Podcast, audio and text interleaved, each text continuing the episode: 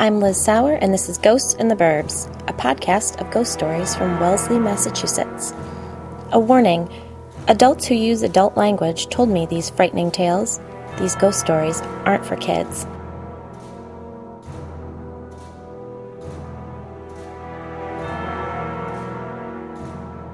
Hello, all. A great big special thank you to Ms. Gwen Tegmeyer for donating so generously to the podcast on patreon.com. We'll use Miss Tegmeyer's name as a pseudonym for our next haunted neighbor, and her story is truly haunting on several levels. So let's see what's up in the swells. We're on to ghost story number 18, Bigfoot, Cryptids, Aliens, Ley Lines, and Why I Will Never Hike Again.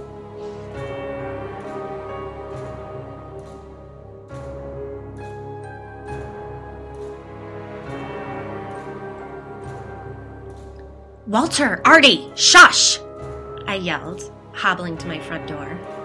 Another ring of the doorbell set the dogs off into a fresh round of barking. I shushed them again, unlocked the front door, and peeked outside. "Hi!" called a petite brunette woman through the crack. "Liz, hi!" she exclaimed, stepping forward, arms outstretched. She shoved a wine bottle-shaped gift bag into my right hand and a bag of double-stuffed Oreo cookies into my left and stepped inside. "I'm so glad I caught you at home. I hope this isn't a bad time," she said cheerily. It actually was a bad time for a pop-up visit, but I said, No, not at all. Come in. Oh, I'm sorry. I'm Gwen Tegmeyer. I live behind you guys, just a couple houses down," she explained as she shrugged out of her jacket and hung it on the stairway banister. "I've been meaning to stop by for months." "Oh, great," I said. "Come on in. Can I get you some coffee or water?" No, she replied. "I've just got a couple minutes." Her eyes scanned the entryway, and she craned her neck into the dining room. "Oh, you've done a beautiful job in here. It's so bright. I walked through during the open house. It was so bland before. Now it has personality." "So cute that you let the kids put up their art. Will this tape affect the paint, though?" she demanded, with furrowed brow. "No, I don't think so," I replied, suddenly unsure. Good. It's cute," she said. I followed her into my family room. "Okay, stop it. This rug is to die for. I could just sit in here and read for hours. Do you guys use the fireplace a lot?" she asked, flopping down on the couch. "Yes. I mean, with those single burning logs, though, we're too lazy for the real thing," I replied. I placed her gifts on a side table and gingerly took a seat across from her in an armchair. "Huh," she said, turning her scrutiny on me. "Is your back really bothering you?" "No," I replied. "It's fine. I had surgery last week, so I'm just moving a bit slowly." "Oh, hell," she shrieked. "What was I thinking stopping by unannounced while you're convalescing?" She jumped up from the couch, and I slowly followed suit. "Listen, enjoy the treats, but I simply must have you over to our house. Are you up for venturing out?" "Well, I suppose in a couple weeks, or—" No, sooner than that. We have something in common. I am literally a hop, skip, and a jump from your home, and you've got to get some fresh air. Just go 2 doors down, then cut through the Patterson's backyard. They won't mind at all. Don't use the wooded pathway connecting the streets, okay? Go through the Patterson's. My house is the white colonial with green shutters, number 73, last house before Boulder Brook. Are the kids at school and daycare tomorrow?"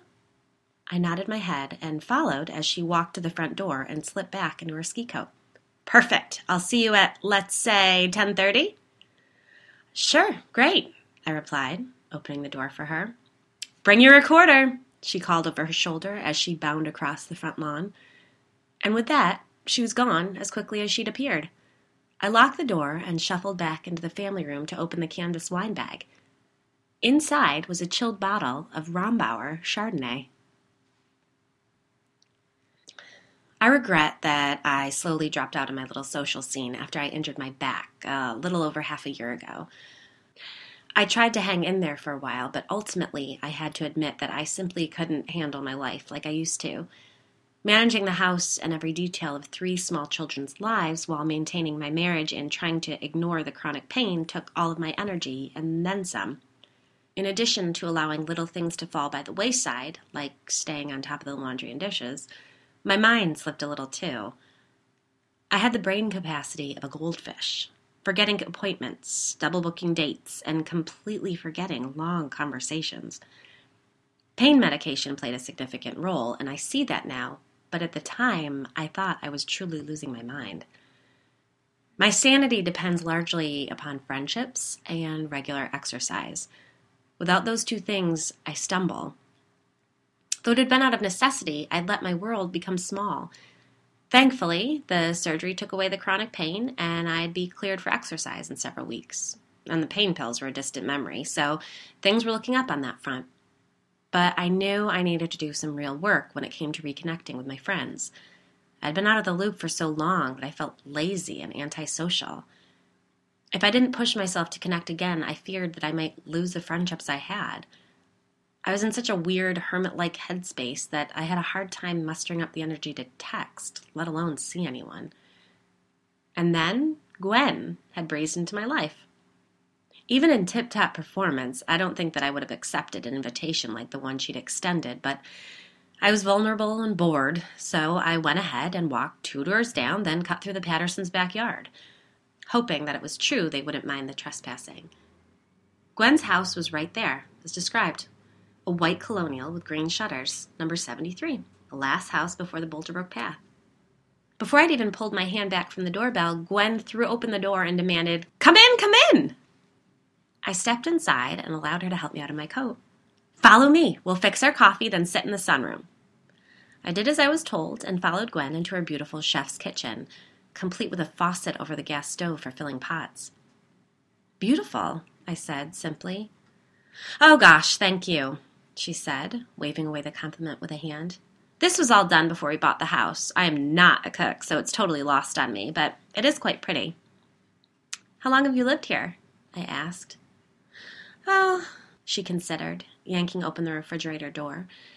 "I guess it's been about 5 years, ever since my oldest, Kara, was in preschool. She's in 4th grade now, and her younger sister, Sarah, is in 2nd, over at Bates, of course." "I have all girls, too," I commented. "I know," she enthused. "It's crazy how much we have in common." There was that comment again.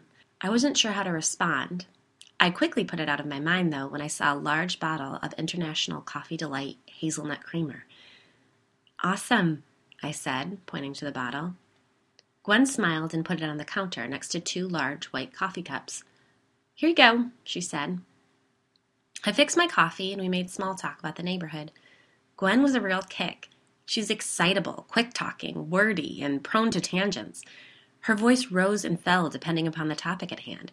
So much so that at times I would have to watch her mouth and basically lip read to understand what she was saying. At other moments, my hands lifted involuntarily to cover my ears, and I'd have to force them back down so as not to be rude. She was like an energy drink, all fizz and pop, and "I'm going to sweep out this garage right after I schedule dentist appointments for the whole family and organize that basement, motherfucker."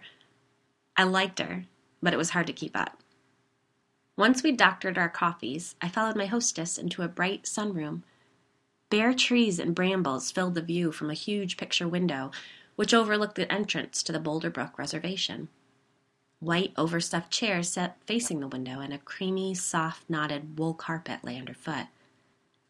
"This is beautiful," I commented. "I'm terrified I'll spill my coffee." Gwen waved the comment away with a hand and pointed to a glass coffee table which held a plate filled with cinnamon buns. "Please have some. They're from Cabrada." "I will, thank you," I said enthusiastically. We sat across from one another in comfy chairs. I commented on the huge black and white beach photo on the wall behind Gwen. She explained that she'd taken it out at Sconset on their first trip to Nantucket. The photo on the wall behind me was Dionys. Gwen tucked her legs underneath herself and asked, "Is that chair comfortable enough? Does your coffee taste okay? Did you bring your recorder?"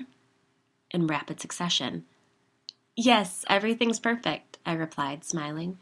"It's so nice to be out of the house, and I did. I have my recorder in my jacket pocket. Should I grab it?" No, you sit," she insisted. "I'll grab it for you." I smiled and sipped my coffee and enjoyed the room. Something fell off, but I couldn't put my finger on it. I chased the thought away, rationalizing that I was just off my game and feeling awkward, having been a shut-in for weeks. This neighbor must have a ghost story to share, and that was fun, I reasoned. The window had pretty antique-looking tables at each side, and on one of those tables sat a teddy bear, its body turned towards the window. A small camera on a tripod was trained on the bear's face. Another camera on a taller tripod faced out the window, sharing the bear's perspective. I imagine it might be some sort of school project for one of Gwen's daughters. Gwen popped back into the room. "Here you go," she said excitedly. "Want me to turn it on for you?" "Sure," I replied, again feeling a bit off. "I've the exact same one," Gwen said, smiling and shaking her head. "Okay, we have so much to discuss." "What do you want to talk about?" I asked. "Boulder Brook," she replied. I looked out the window at the entrance to the trail through the reservation. The hike began in a field, then looped along a rocky trek through thick woods. The path was set in what had once been Boulder Brook Farm, and crumbling stone walls were still scattered throughout the woods.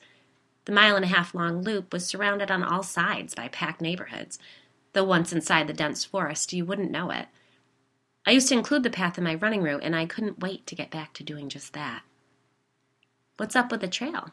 I asked. "There's something in there. It's dangerous." Gwen's sunny demeanor was gone.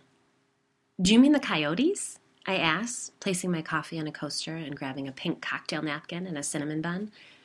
I had a feeling things were about to get weird, so I figured I might as well just tuck in. "No, not the coyotes, though they are a part of it, I suppose. You've been in the neighborhood for around a year, right?" I nodded my head in confirmation, my mouth full of cinnamon bun. "Have you ever noticed anything strange in the area?" Before I could answer, she said, "I mean outside, not in your house." "Well, I mean, the ice cream truck is super aggressive in the summer, and there are a massive number of rabbits around here. Though I suppose they're all over town, so that's everywhere. We haven't many mosquitoes. Everyone seems to keep up with their yards. It all seems pretty suburban," I rambled. Gwen shook her head. I realized I'd failed the question. "How about at night?" she prodded. "I'm not out much at night. I can't think of anything particularly odd," I replied, feeling pressure to give the correct answer this time. "Wait. A couple weeks ago, Chris and I were watching TV after the girls went to bed, and I heard someone outside playing Mary Had a Little Lamb on a recorder. It was like 9 o'clock at night. That was really scary." Gwen laughed. "They give those to all the third graders. They have to learn to play them." "Oh, thank God," I said, laughing along with her and feeling truly relieved. The nasal sound of the recorder floating through the night really had been chilling. "Do you guys sleep with noise machines?" Gwen asked. I nodded. "Turn them off for a night and listen," she insisted. I noticed for the first time that Gwen had a facial tic. Her eyes occasionally blinked 3 times in rapid succession. "What am I listening for?" I asked, nervousness beginning to creep up within me. "You mentioned the coyotes, but there are less and less sightings. The night is quiet now. It wasn't like that when we first moved to the neighborhood. Something hunted those dogs out of existence in the area," she replied. "Like what, wolves?" "Shit, do we have wolves?" I asked, alarmed. "No, it's not wolves. I honestly don't know what it is, but there's something living in the Boulder Brook Reservation, and it's incredibly dangerous." Eye blinks. Just then, the teddy bear near the window, the one being video recorded, giggled and said, "Ha-ha, that tickles." "What in the fuck is happening?" I demanded. Gwen looked over at the bear and began laughing so hard she couldn't speak. My fear grew into terror. I said so. "Gwen, you're scaring me." "Oh, no, I'm sorry. I'm not laughing at you. Oh," she breathed, wiping tears from laughter out of her eyes. "I'm sorry, but your reaction was just priceless." "What is that thing?" I demanded. "That's a Boo Buddy. It's one of the devices I use to detect changes in the environment. As a trigger object, it's been quite effective. I've been using a traditional EMF detector in here with relatively good results, but the teddy bear exterior definitely entices the creatures to interact more often." I took a deep breath. "That bear is a ghost detector?"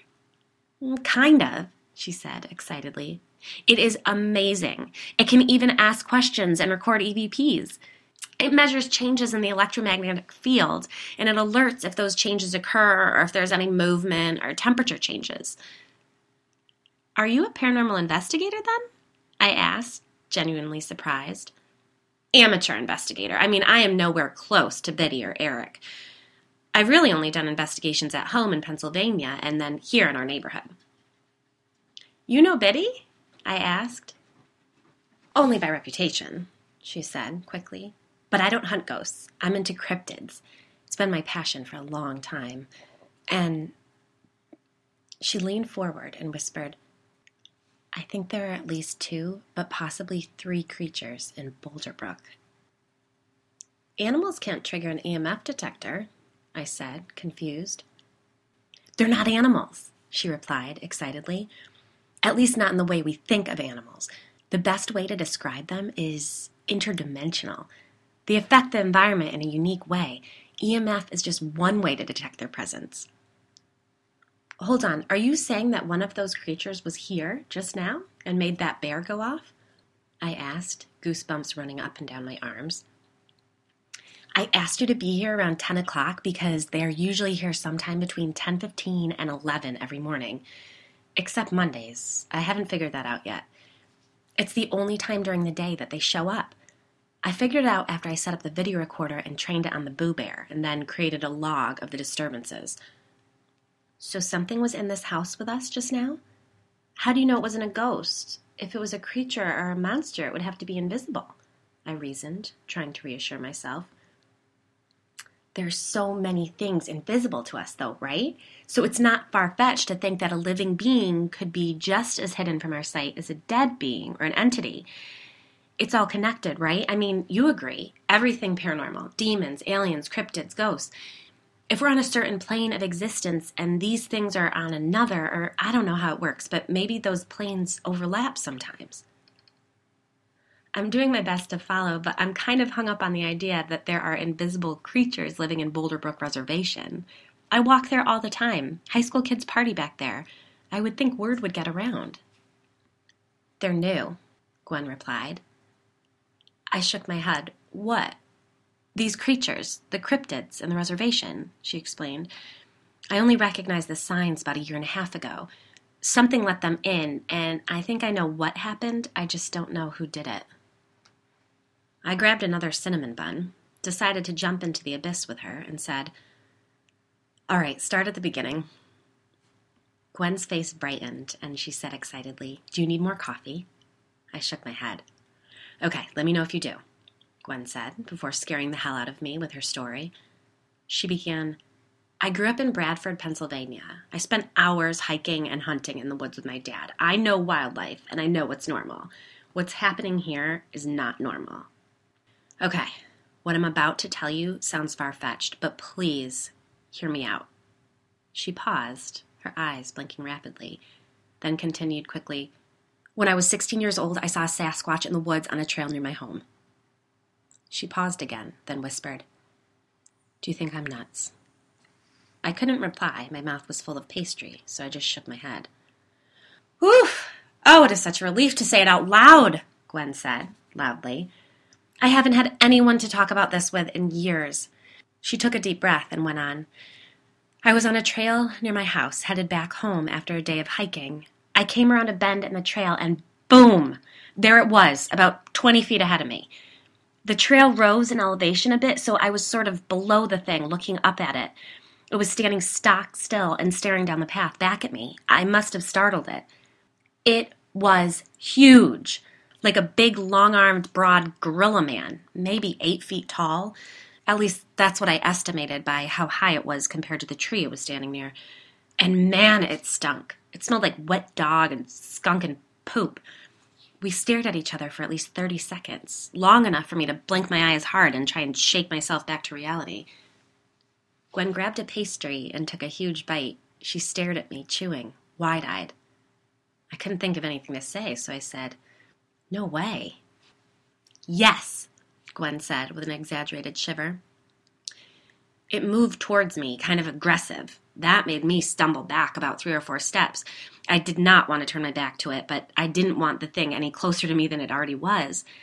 I was trying to decide if I should wave my arms and yell like you're supposed to do with bears when the creature just stopped, turned, and walked off the path back into the woods. I froze. I didn't know what to do. I couldn't turn back. It was getting late, and I still had about half an hour's hike to get to the road. Do you need more coffee? What? No, I said, startled out of the woods by her question. No, thank you. Okay, let me know. So, thankfully, the creature was gone for good. I just put one foot in front of the other the rest of the way home, and I didn't see another sign of it. Though the entire hike back, I felt like I was in danger. I refused to look off to either side of the trail. I kept my head down or stared straight ahead. I felt like I was being hunted. Oh my God, what if that thing had attacked you? Is there any way it could have been a big bear or something, though? It wasn't a bear, Gwen yelled. I sat back in my seat and sipped my coffee, goosebumps again covering my arms. I apologized and said, Sorry, I didn't mean to second-guess you. Ugh, said Gwen. I don't mean to be sensitive, but it's just so fucking dismissive of my experience. I didn't mean to sound... I know, but it does sound like that. What if I suggested that that little man you saw in your basement was a raccoon or some animal that had just gotten into your house? No, you know what you saw, and I know what I saw. You also know an awful lot about me, I thought. I said, Good point. Sorry. I believe you.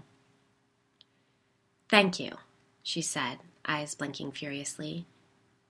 He or she, or I don't know, it was dark brown and covered with fur. Nice shiny fur, not dirty or matted or anything. It walked like a person, a bit lumbering, but I think that was just due to the length of its legs. It had very long legs, a bit out of proportion to its torso, and its arms were too long, too. As she said this, an image came to mind of the man-like entity Chris had seen in our basement months ago.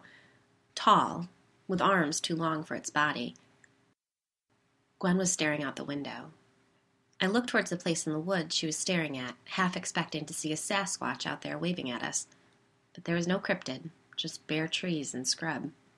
I said, It sounds like an animal to me, some big, huge animal that we just haven't discovered yet, right? Gwen leaned forward and pointed at me excitedly. That's what they want you to think, right? That's the most reasonable explanation, isn't it? It's a freak ape or some form of humanoid missing link, they say. She shook her head. The truth isn't so simple. Then what's the truth? I asked. I don't know, she said quietly. After I saw that thing, I became absolutely obsessed. I mean, I'd never even thought about Bigfoot before. I'd seen Unsolved Mysteries like everybody else, but that stuff didn't interest me at all. And I'd spent so much time in the woods that I found it ridiculous. But that day on the trail blew my mind up. I spent as much time in the woods as I could after that, looking for signs, hunting for footprints. I made casts of a couple prints, and that's where I found my first big clue. Not in the existence of the footprints. I found so many in those woods that there is no question the creatures existed. The interesting thing about the prints was that oftentimes, after following them along on a trail, they would completely disappear.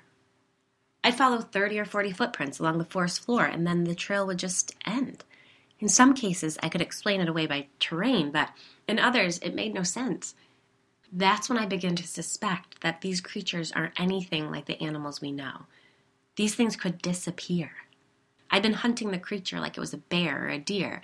It occurred to me that maybe this huge animal was so elusive because it can go where human beings can't. Maybe we can't find any proof because these things can leave, like, completely. And then there's the scat, or lack of it, really. I mean, where's the poop? Gwen demanded. I nodded my head, trying not to laugh. All right, Gwen continued. So I'd been scurrying around the woods after this thing for a couple months when I saw a flyer for a discussion group in my library. A man named Stan Gordon led the talk. He was the head of a group called the Westmoreland County UFO Study Group. They were building the case that Bigfoot was tied to extraterrestrials. Gwen was leaning far forward in her chair with her elbows on her knees. Her face was lit with earnest excitement. I'd been happily riding along in her passion and belief, but the alien Bigfoot revelation was quite the bump in the road. Do you mean that Bigfoot is an alien, or that he knows aliens, like they're in cahoots? I asked, smiling.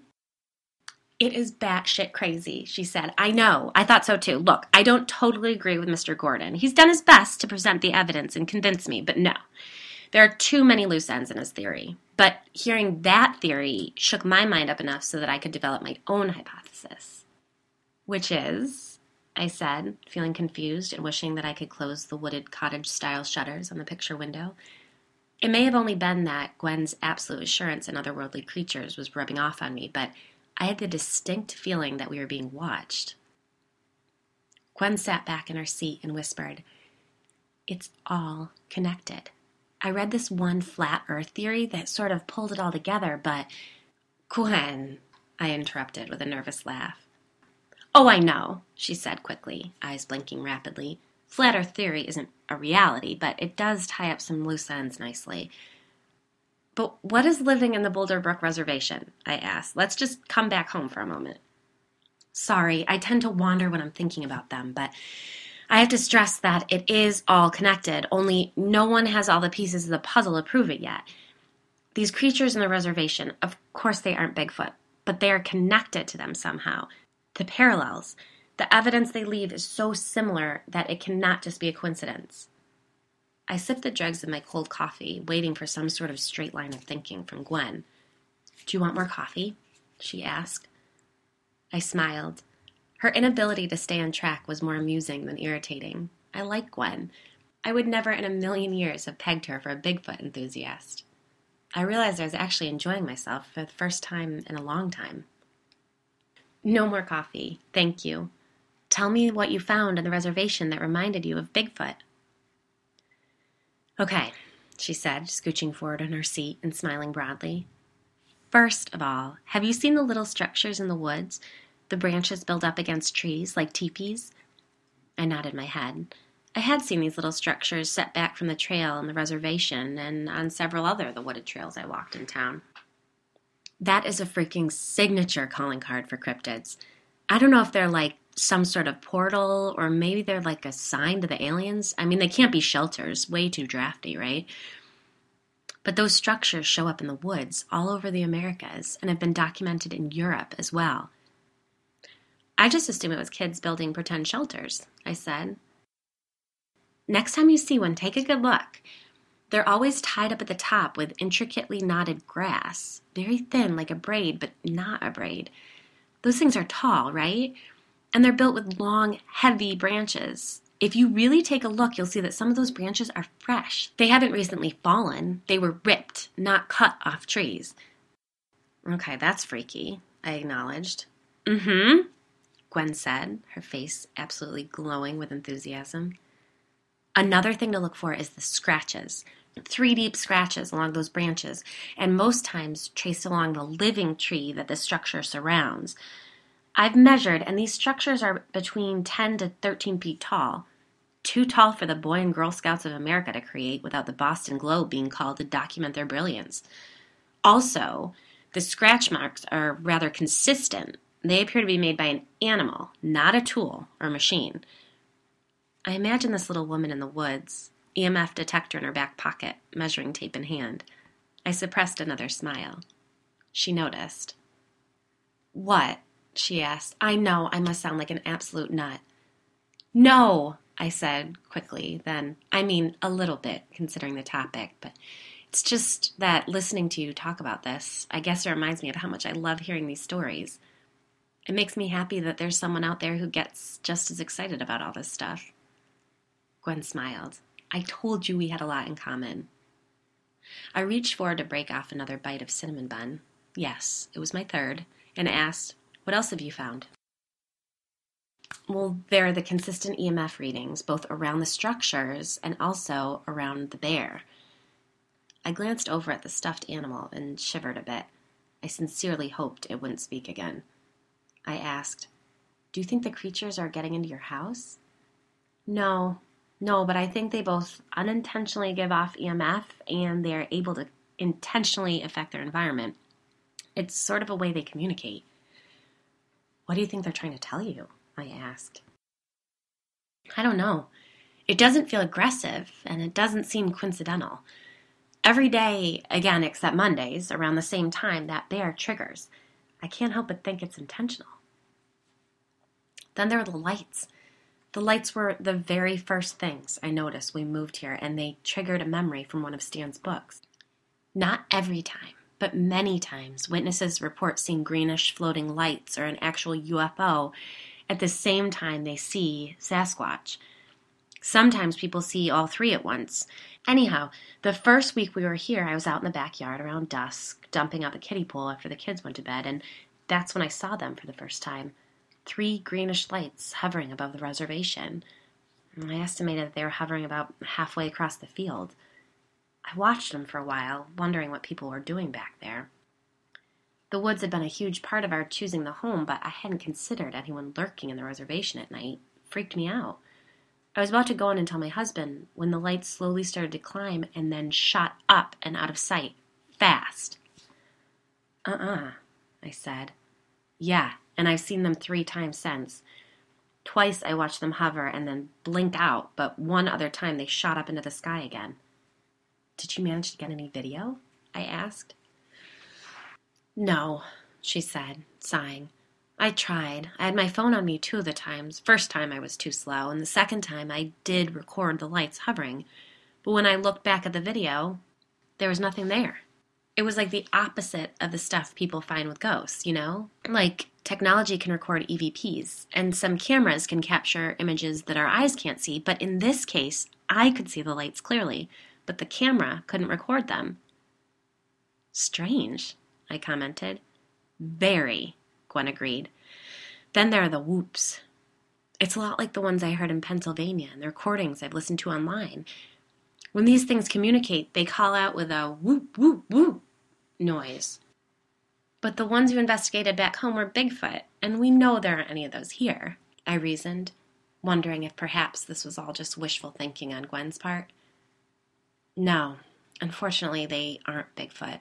They look nothing like them, Gwen said seriously. So you've seen one of these things? Gwen stood up and walked over to the window. She crossed her arms over her chest and stared out at the tree line. I stared at her back, unsure of whether I even wanted to know what she'd seen. I had to live here, only about 5 houses up from the reservation. I didn't want to know what monsters were lurking there, but it was too late. It was last October. The girls and I were raking leaves in the early evening. I saw something move in the trees. See that small stone wall? She asked, motioning and turning briefly to look at me. I nodded my head, and she turned back to the window. I saw something duck down behind it. It was dusk, and there were still a lot of leaves on the trees. The brush is pretty thick back there, so I wasn't sure exactly what I saw, but it wasn't a squirrel or anything like that. The thing was big. It had bulk. My first thought was that it was a dog running around off-leash, but dogs don't hide. They bound over to you or bark at you or whatever. I glanced over at the girls, and they were in the middle of the yard, fooling around in the leaves, so I took a few steps towards the edge of the yard and stood still, watching. Just as I was about to shrug it off, the thing peeked over the wall at me. Gwen shook her head slightly, then explained. It had a head like a really big fox, but without the ears. You know how foxes have light eyes? It had those, and they were huge. Its fur was short and really thick, and it stood up a bit around its shoulders. It was a dirty gray color. I jumped back, and it stood up completely. It was only about maybe 4 feet high, and hunched over on 2 legs. It had short arms that were sort of situated closer to the front of its chest than the side. Something about it reminded me of a kangaroo. It was just watching me. Then one of the girls gave a shriek behind me. I could tell immediately that it was one of laughter, not fear. The thing turned its head toward the girls, then kind of tilted it to the side and put one of its claws on the wall. That snapped me out of my daze. I started towards it, waving my rake, screaming like a total nut. I think I was saying, "Yah, yah, get out of here, go on, get!" Meanwhile, I was also calling to the girls to get inside the house immediately. I turned away from the creature once and saw they were staring at me, and I screamed, "Inside, now!" And you bet that got them moving. "I'm not much of a yeller," she said, turning away from the window and sitting back in the comfy chair. "What did the thing do when you screamed at it?" "It didn't even flinch. It just turned its head away from the girls and towards me again. I backed away from it. I told it to just stay. Just stay, I yelled at it, like it was a dog, for God's sake. I backed all the way to the front door and scrambled inside. The girls were in the front hall, and they were scared to death of me. They hadn't seen the thing, thank God. I ordered them to go up to their room and close the door behind them. I came in here and looked out the window, but the thing was gone. I panicked that it had come near the house, so I slammed these shutters closed, checked all the doors, then went to the kitchen and called animal control. A woman came out and looked around the house. She even went back into the woods, but she didn't turn up anything.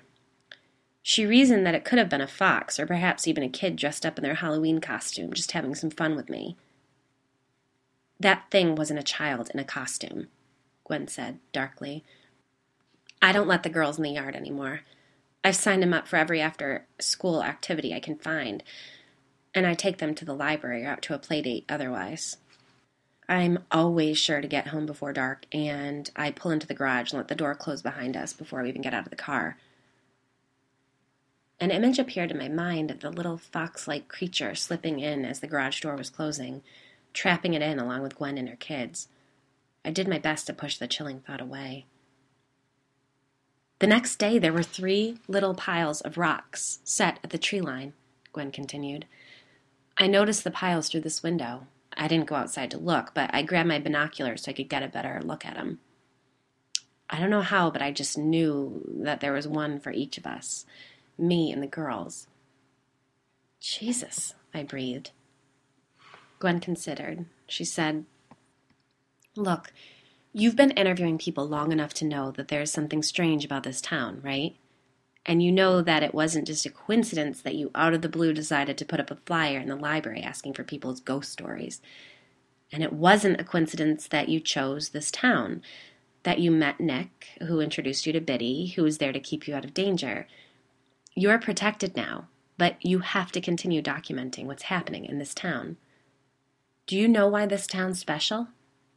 I shook my head, startled by how well she knew my life. Ley lines, she said quietly.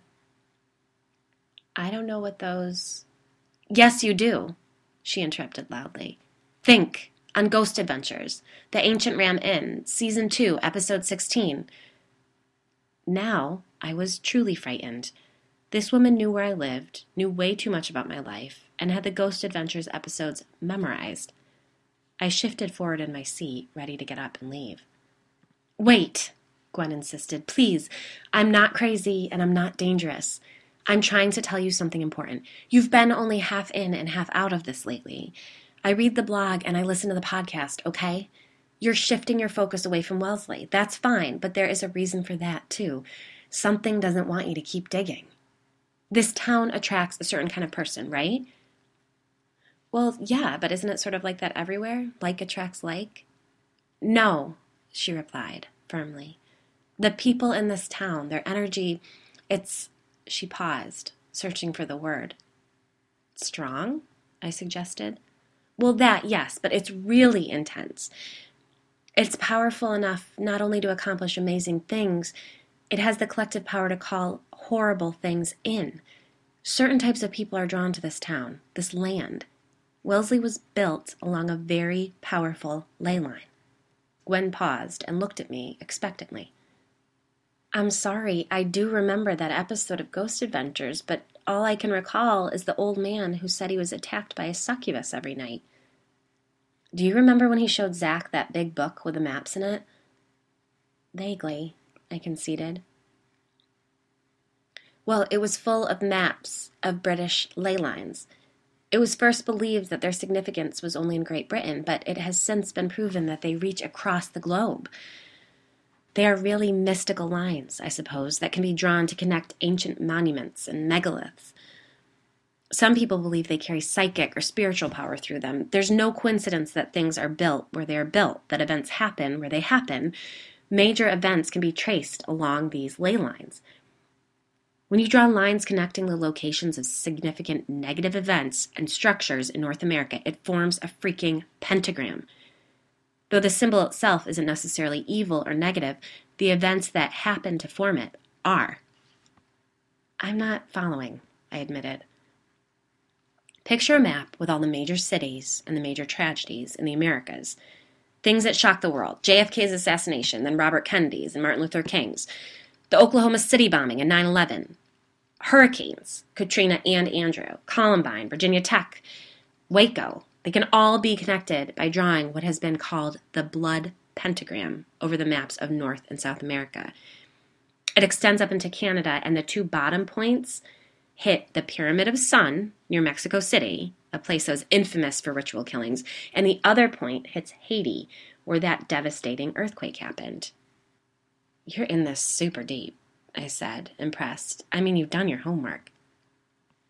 Gwen waved the comment away with a hand and continued, those demon nests that Gay described in your blog post from January, I would bet money that the so-called cult leader chose followers whose families lived on ley lines. It makes too much sense. It would provide a steady flow of energy to power and connect them. Dark energy. Ugh, you're making sense, I said, begrudgingly. Read back through your stories from the beginning. Think about the path you've taken and the people you've met. Something is powering the paranormal activity in this town, and you're a part of that. We both are. Oh, Lord, Gwen, I sighed. I'm tired. I know you are, but I also know you love this, even your own haunting. I smiled and agreed. It was true. This feeling, this shaky, exciting paranoia was what I'd been chasing my entire life, and now it was all around me, everywhere I turned. I wanted to ask you, Gwen said. I mean, I know you don't have any interest in actually hunting this stuff, but if you hear anything in your interviews, anything that you think might fit into or even out of my theory, will you please tell me? Of course, I replied. But I'm not sure I'll know what that is. I mean, other than, God forbid, someone else seeing one of the creatures. No, I know you'll know when you hear something that's a piece of the bigger picture, she replied assuredly, and vice versa, obviously. If something comes up on my end, I'll totally let you know. If we share information like that, we might be able to connect the dots. Something is happening in this town. I nodded my head and said awkwardly, I should go. I have to get some stuff done before the kids get home. Don't forget your recorder. After you, she said, motioning to the doorway into the kitchen. I walked through the nearly jumped out of my skin when I heard a high-pitched voice giggle and say, Oh, that tickles! Dread and fear flooded my body.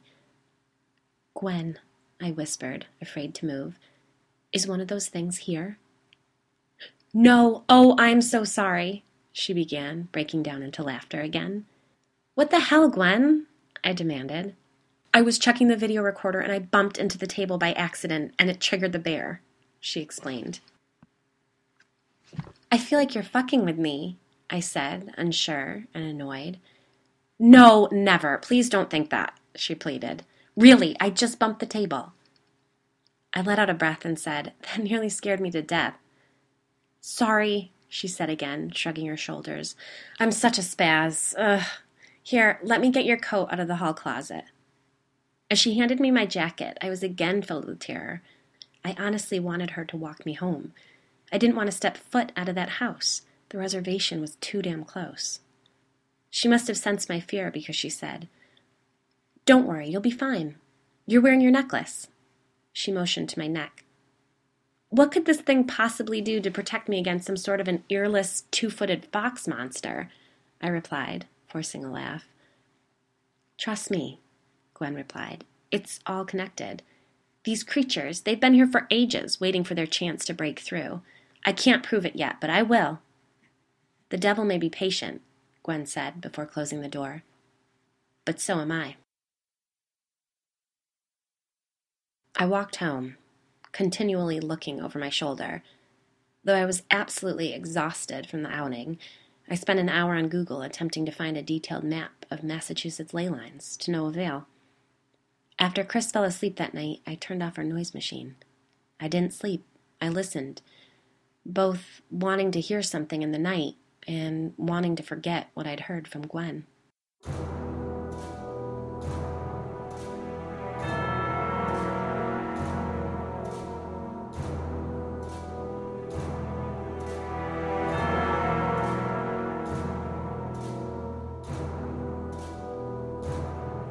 This has been Ghosts in the Burbs. Please rate and review the podcast on iTunes. It's the best way to help other ghost enthusiasts find our creepy little story corner. I'll send a Now Entering Wellesley sticker to the first 5 people who do so. After you rate and review, shoot me an email at ghostsintheburbs@gmail.com with your address, and I'll mail the sticker right away. Check out ghostsintheburbs.com, and to support the podcast, head to Patreon. Good night, sleep tight, and don't forget your nightlight.